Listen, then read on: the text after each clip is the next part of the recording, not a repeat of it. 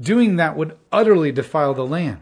If a man divorces his wife and she goes off and marries somebody else, she now belongs to somebody else and he can't just take her back. Not only has he violated his covenant with her by tossing her to the side, but he's going to violate another covenant with somebody else by trying to take her back. And God says this would defile the land. This would ruin the land. And in that, he means that in a metaphysical, spiritual, cultural, socio-political kind of a way, not in a will literally become dirty.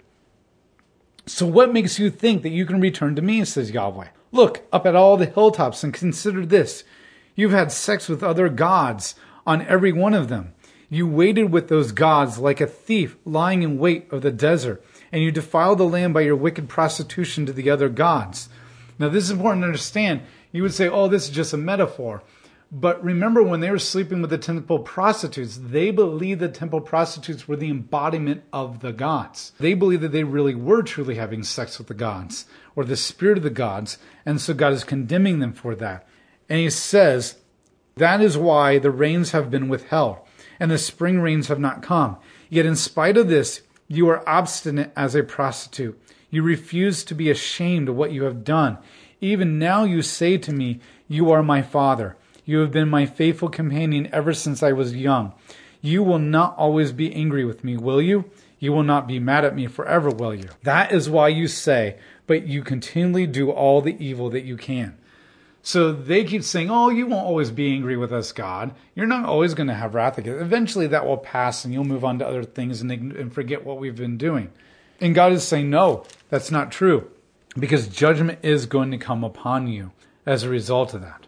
Verse 6. Now we move into a more paragraph um, narrative briefly before a new poetic structure is introduced. When Josiah was king of Judah, and Yahweh said to me, Jeremiah, you have no doubt seen what wayward Israel has done.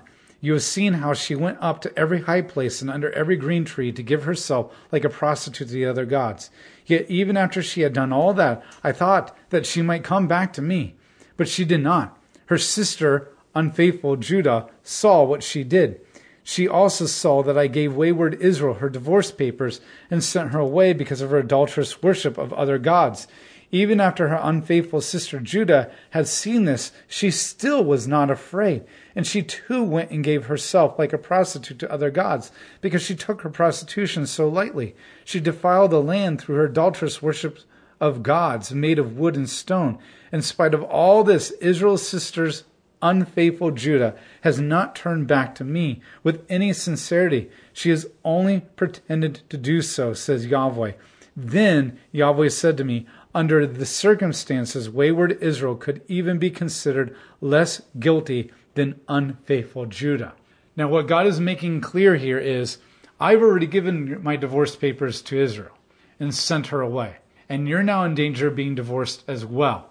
Now, remember, if you're divorced and then they go off and pick another God, they can't come back. Remember that that is not a hardcore carved in stone kind of thing that God is saying that you can't repent. And we know that God is always willing to take us back no matter what we've done. That's not the point. He's not talking about the individual. He's talking about Israel and Judah as a corporate nation. And what he's saying is that it, Judah and Israel, as you know it, cannot come back to me in the way that you were. After you've been divorced from me, you go into exile and you worship your other gods. This is why when we get to Ezekiel, we've already seen hints of this in the prophets, but when we get to Ezekiel and we get to the post exilic prophets, the one that came after Daniel and Ezra and Nehemiah, they're going to make it very clear that God is going to make Israel into something new and different, that He will return them back to the land. But remember, in some ways, the really blatantly evil people have been killed. They will not survive the exile the only people who survive are the remnant. And in that sense, the remnant are not as idolatrous as the ones who were killed. And then when the remnant go off into exile, they will die in exile and a new generation will come up. And when that new generation comes up, they will come back to Israel and they will become a new Israel, a different Israel, where God is going to change things drastically for who they are. So, in some sense, he means this corporately. When I divorce you, Israel, There's no you coming back to me when you go and choose to marry other gods. But at the same time, the Israel he's bringing back is going to be a different kind of an Israel. The children of this Israel, so to speak. And we saw that in Hosea. But he also means this metaphorically that don't take that so far that God is saying that no individual who strayed so far away from God can never come back to God ever again. That's not what he's saying. This language is always corporate. And this is the dangers that Christians today get in trouble with is they go back to the first testament and they read these prophets and they often, often interpret them as individual. Like refer, we have made so the gospel presentation has become so individualistic that you are saved when you accept Christ and you will go to heaven. And that's true.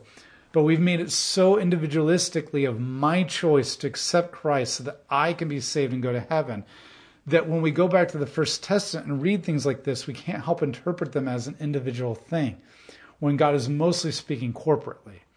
And when we get to the Gospels, you'll see that even most of the gospel message that we know today and have made about I, I, I is still more corporate in God's eyes than what we often think of it as being. So remember, there's a corporate and individual level here. But the other thing that shows you how far their sin has gone is that God says that they no longer feel shame.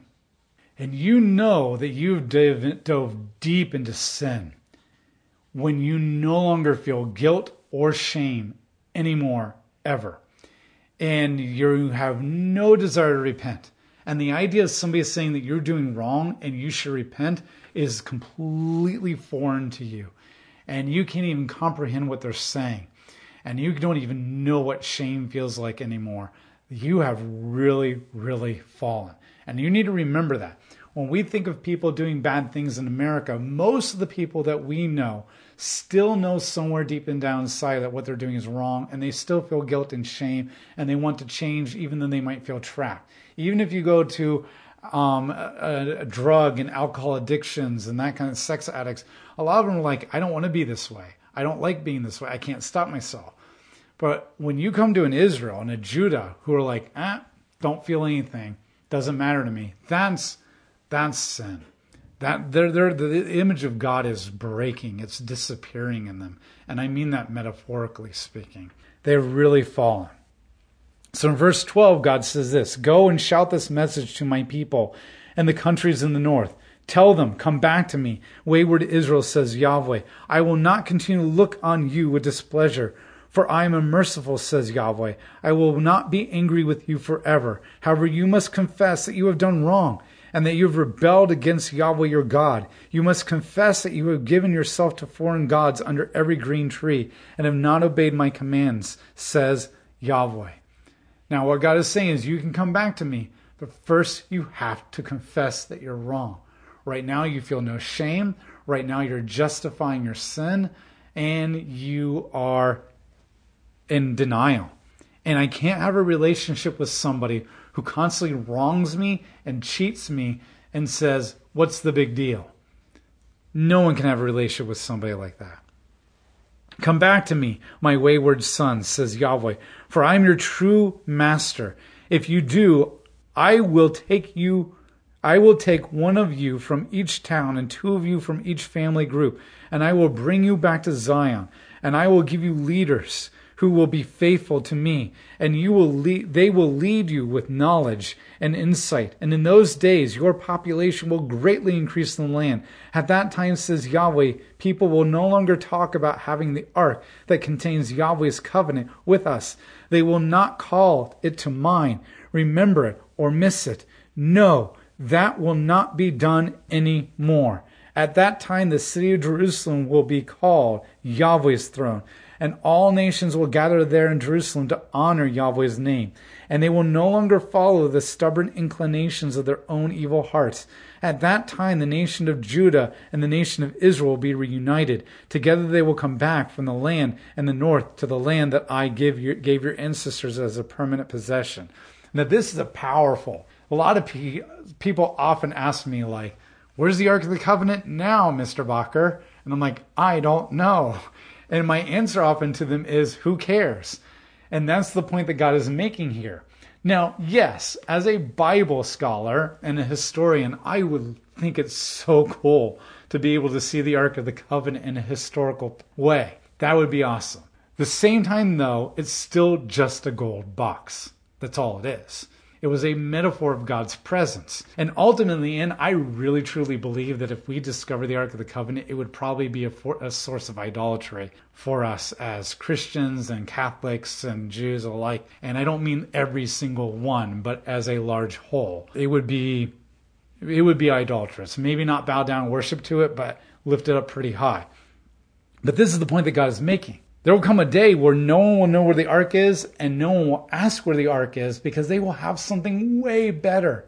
I myself will be enthroned with them and they will not be sinning anymore and we will be together in the land. And we've already talked about this with the prophets that we've already gone through.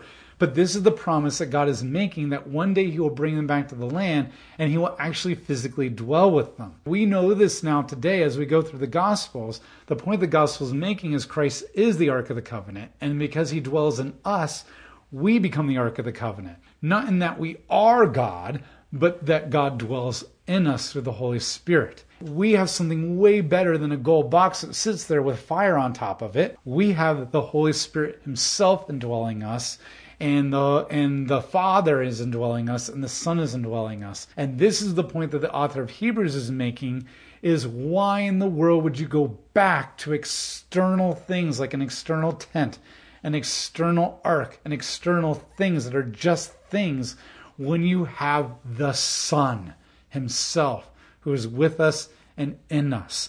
And this is the, what he's hinting at. Now, they can't begin to even comprehend the idea of Jesus Christ yet.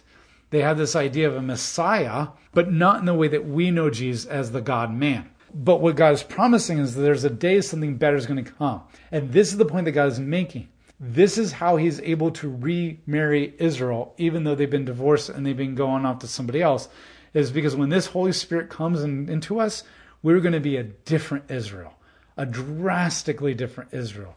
And remember, the true Israel is the one by faith, not ethnicity. Now, remember, God still has a special place for the ethnic Jew in his heart.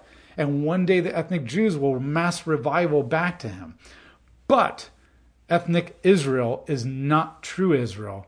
Israel by faith is true Israel. And one day he wants those people who are ethnic Jews to come back to him in faith to become true Israel again.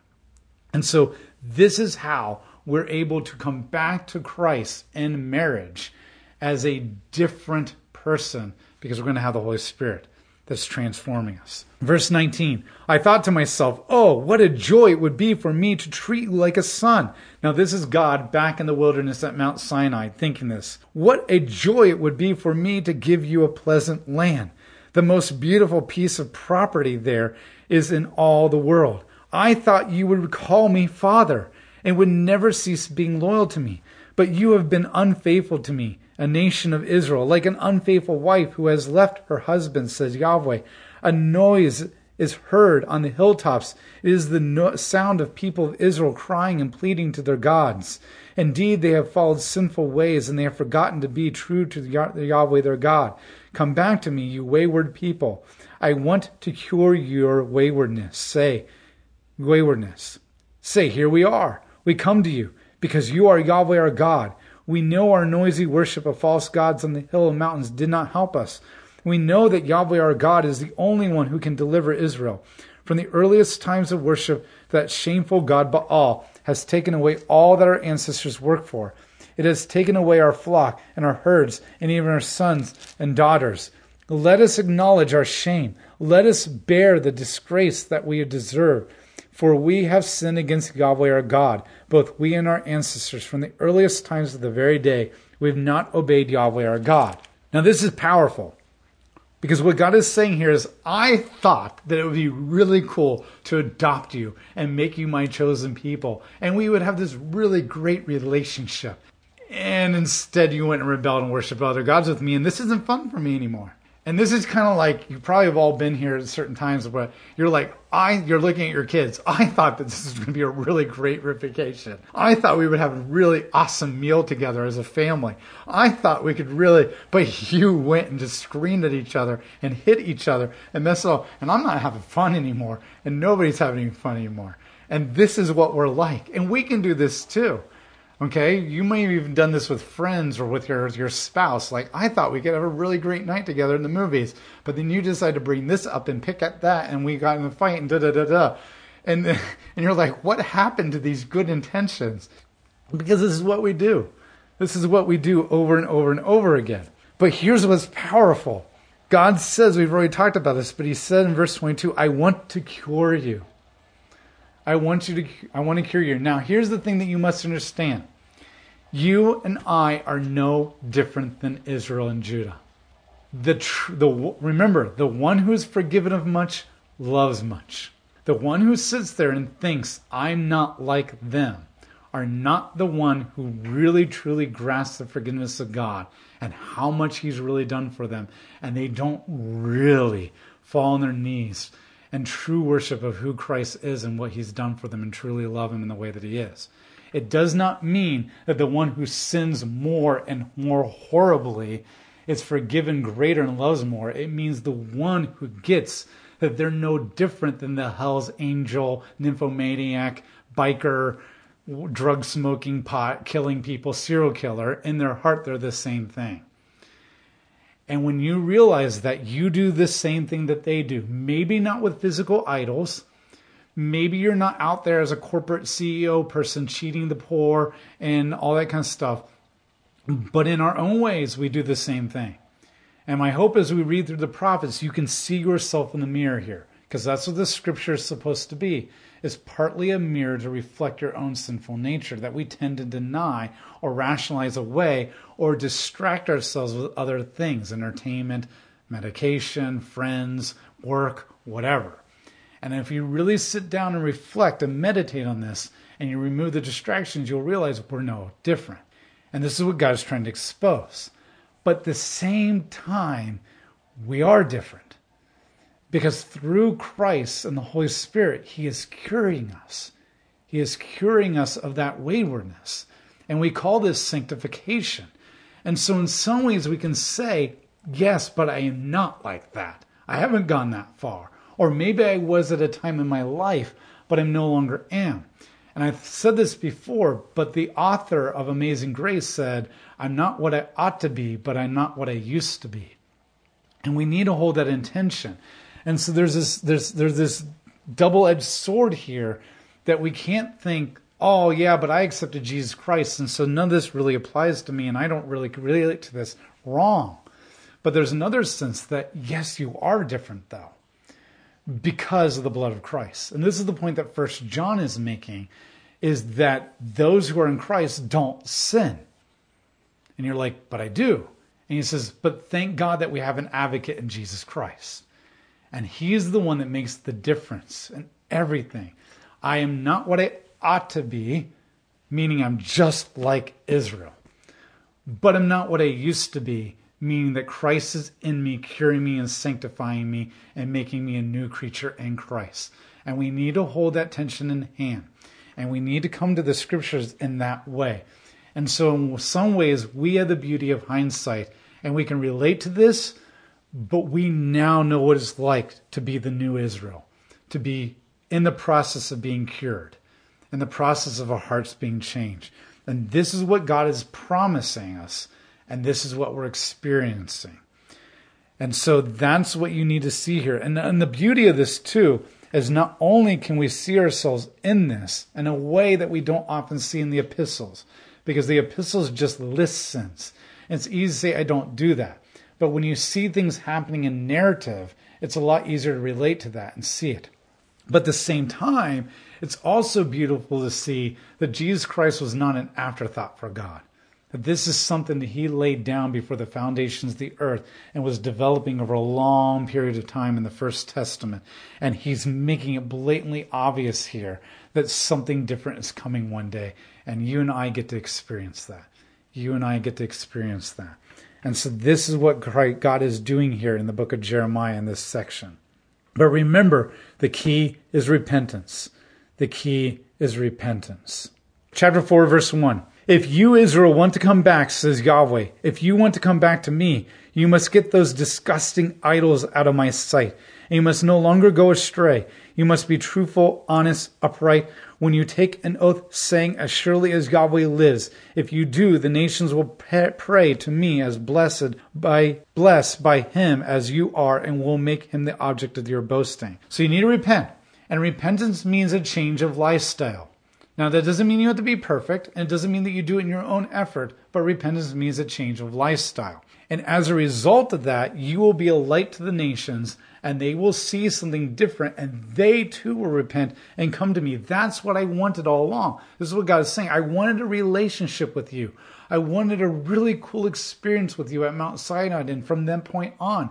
And then I wanted you to do what was right to other people so that you would not bring destruction to their lives and your own lives, so that the nations would see the beauty of that relationship and that fruitfulness and look at it and say, I want to be a part of that and be changed. That was the whole point. It was a, to be corporately us and them as they came to us. Yes, Yahweh has this to say to you people of Judah and Jerusalem. Like a farmer breaking up hard, unplowed ground, you must break your rebellious will and make a new beginning, just as a farmer must clear away thorns, lest the seed is wasted.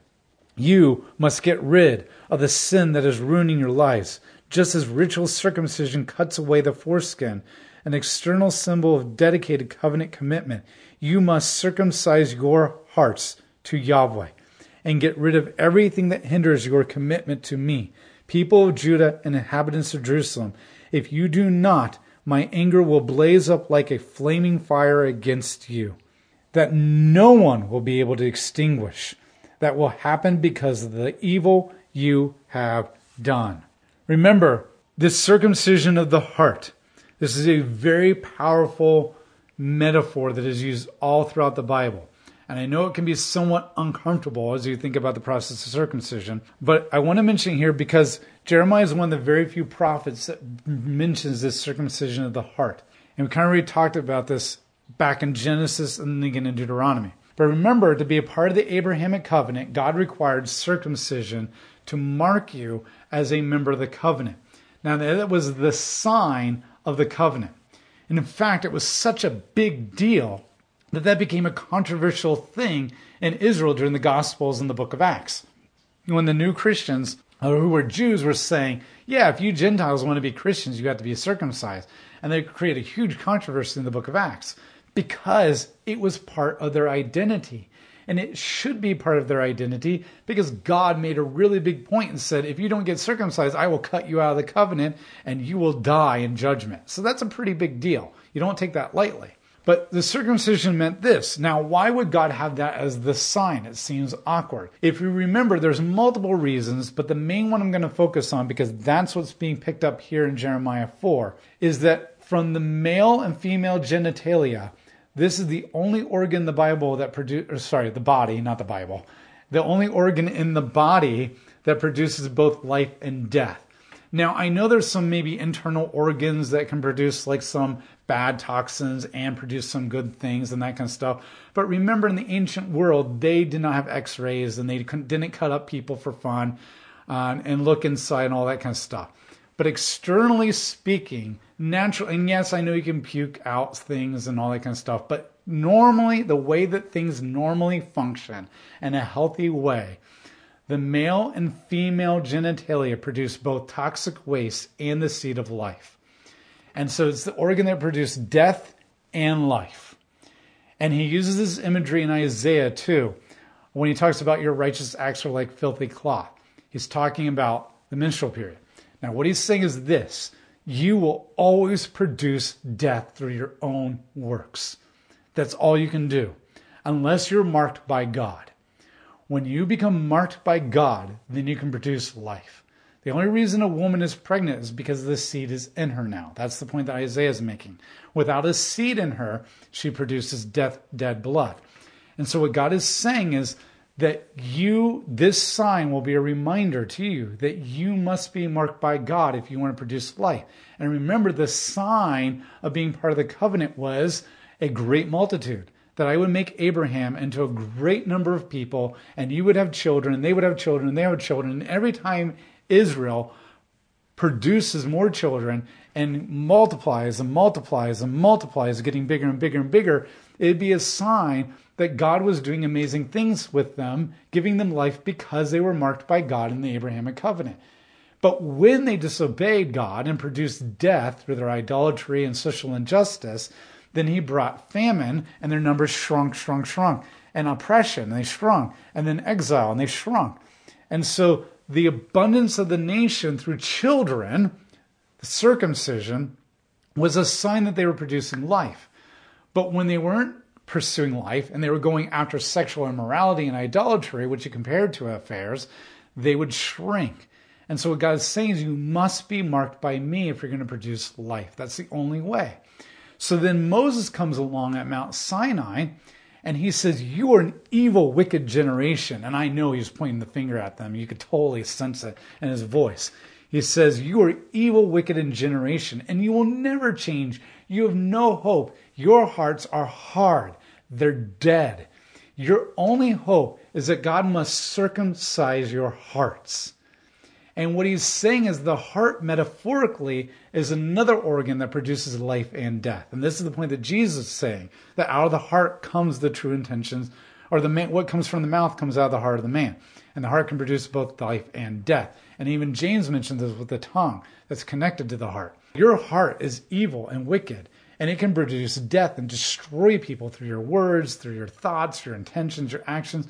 But if you're marked by God, you can produce life.